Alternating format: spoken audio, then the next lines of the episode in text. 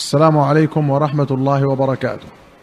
في باب أذكار الأحوال والمقامات أخرج البخاري ومسلم عن سليمان بن صرد رضي الله عنه قال استب رجلان عند النبي صلى الله عليه وسلم ونحن عنده. فبينما أحدهما يسب صاحبه مغضبا قد احمر وجهه وانتفخت أوداجه قال رسول الله صلى الله عليه وسلم إني لأعلم كلمة لو قالها لذهب عنه الذي يجد. لو قال أعوذ بالله من الشيطان الرجيم ذهب عنه ما يجد. فانطلق إليه رجل فقال له تعوذ بالله من الشيطان الرجيم. فقال أترابي بأس؟ أمجنون أنا؟ اذهب.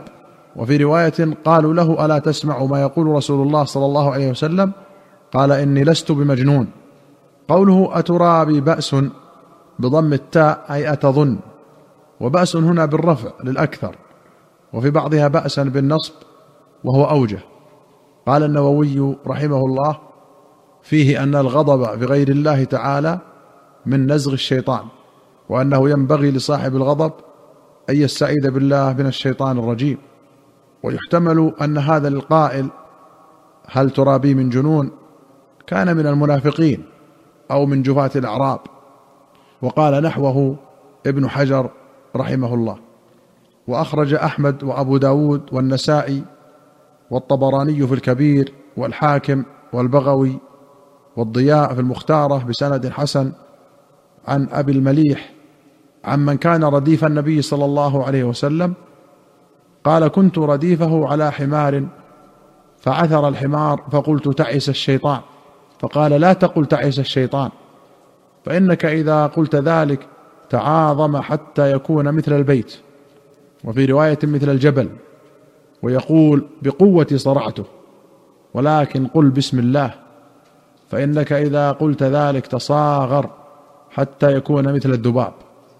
وأخرج الشيخان عن أبي هريرة رضي الله عنه أن رسول الله صلى الله عليه وسلم قال إذا سمعتم صياح الديكة فسلوا الله من فضله فإنها رأت ملكا. وإذا سمعتم نهيق الحمار فتعوذوا بالله من الشيطان فإنه رأى شيطانا. وأخرج مسلم عن خولة بنت حكيم السلمية رضي الله عنها قالت سمعت رسول الله صلى الله عليه وسلم يقول من نزل منزلا ثم قال أعوذ بكلمات الله التامات من شر ما خلق لم يضره شيء حتى يرتحل من منزله ذلك وأخرج البخاري عن أنس قال كانت الريح الشديدة إذا هبت عرف ذلك في وجه النبي صلى الله عليه وسلم. وأخرج الشيخان عن عائشة رضي الله عنها قالت كان رسول الله صلى الله عليه وسلم إذا عصفت الريح قال اللهم إني أسألك خيرها وخير ما فيها وخير ما أرسلت به وأعوذ بك من شرها وشر ما فيها وشر ما أرسلت به. قوله عصفت الريح أي هبت هبوبا شديدا. ومنه قول الله تعالى جاءتها ريح عاصف. وأخرج الشيخان عن عائشة قالت كان رسول الله صلى الله عليه وسلم إذا رأى غيما عرف في وجهه. قلت يا رسول الله الناس إذا رأوا الغيم فرحوا رجاء أن يكون فيه المطر. وأراك إذا رأيت غيما عرف في وجهك الكراهية؟ فقال يا عائشة وما يؤمنني أن يكون فيه عذاب. قد عذب قوم بالريح وقد رأى قوم العذاب فقالوا هذا عارض ممطرنا. وفي رواية قالت كان النبي صلى الله عليه وسلم إذا تخيلت السماء تغير لونه وخرج ودخل وأقبل وأدبر فإذا مطرت سري عنه. فعرفت ذلك عائشة فسألته فقال لعله يا عائشة كما قال قوم عاد. وفي لفظ ما أدري لعله كما قال قوم. فلما رأوه عارضا مستقبل أوديتهم قالوا هذا عارض ممطرنا. وفي أخرى إذا رأى يوم الريح أو الغيم عرف ذلك في وجهه. وأقبل وأدبر فإذا أمطرت سر به وذهب عنه ذلك. قالت عائشة فسألته فقال إني خشيت أن يكون عذابا سلط على أمتي. ويقول إذا رأى المطر رحمة. العارض هو السحاب الذي يعترض في السماء. وقوله تخيلت من المخيلة وهي السحابة التي يظن فيها المطر من قولهم يخال بمعنى يظن. وقوله مطرت وأمطرت بمعنى واحد ثلاثي ورباعي.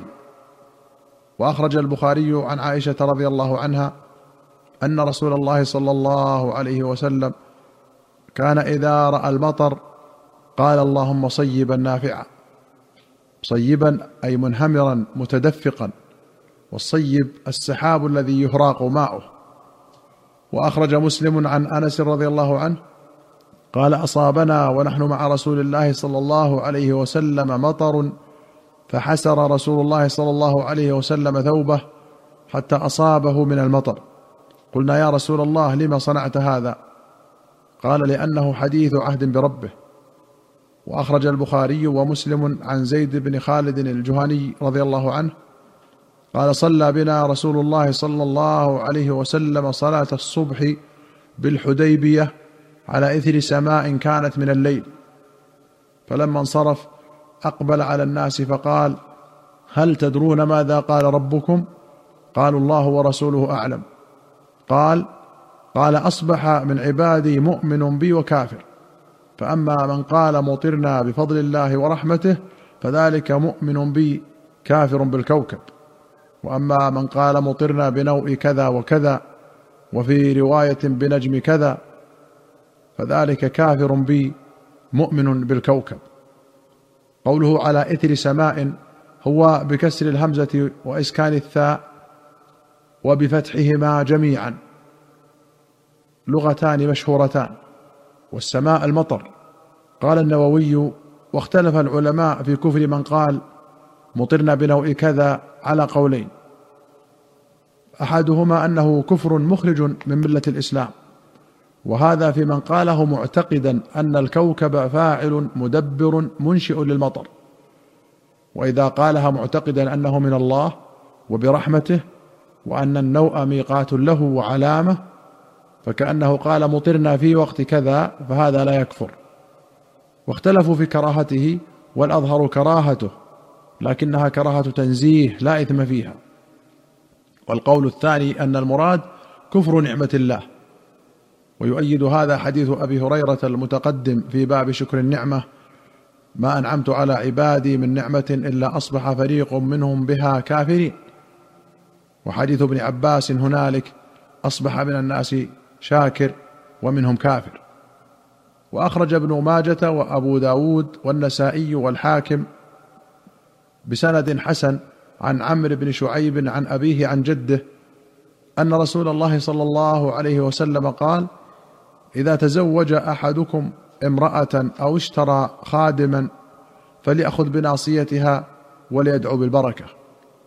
وفي رواية فليقل اللهم إني أسألك خيرها وخير ما جبلتها عليه وأعوذ بك من شرها وشر ما جبلتها عليه وإن اشترى بعيرا فليأخذ بذروة سنامه وليدعو بالبركة وليقل مثل ذلك. أيها المستمعون الكرام إلى هنا نأتي إلى نهاية هذه الحلقة.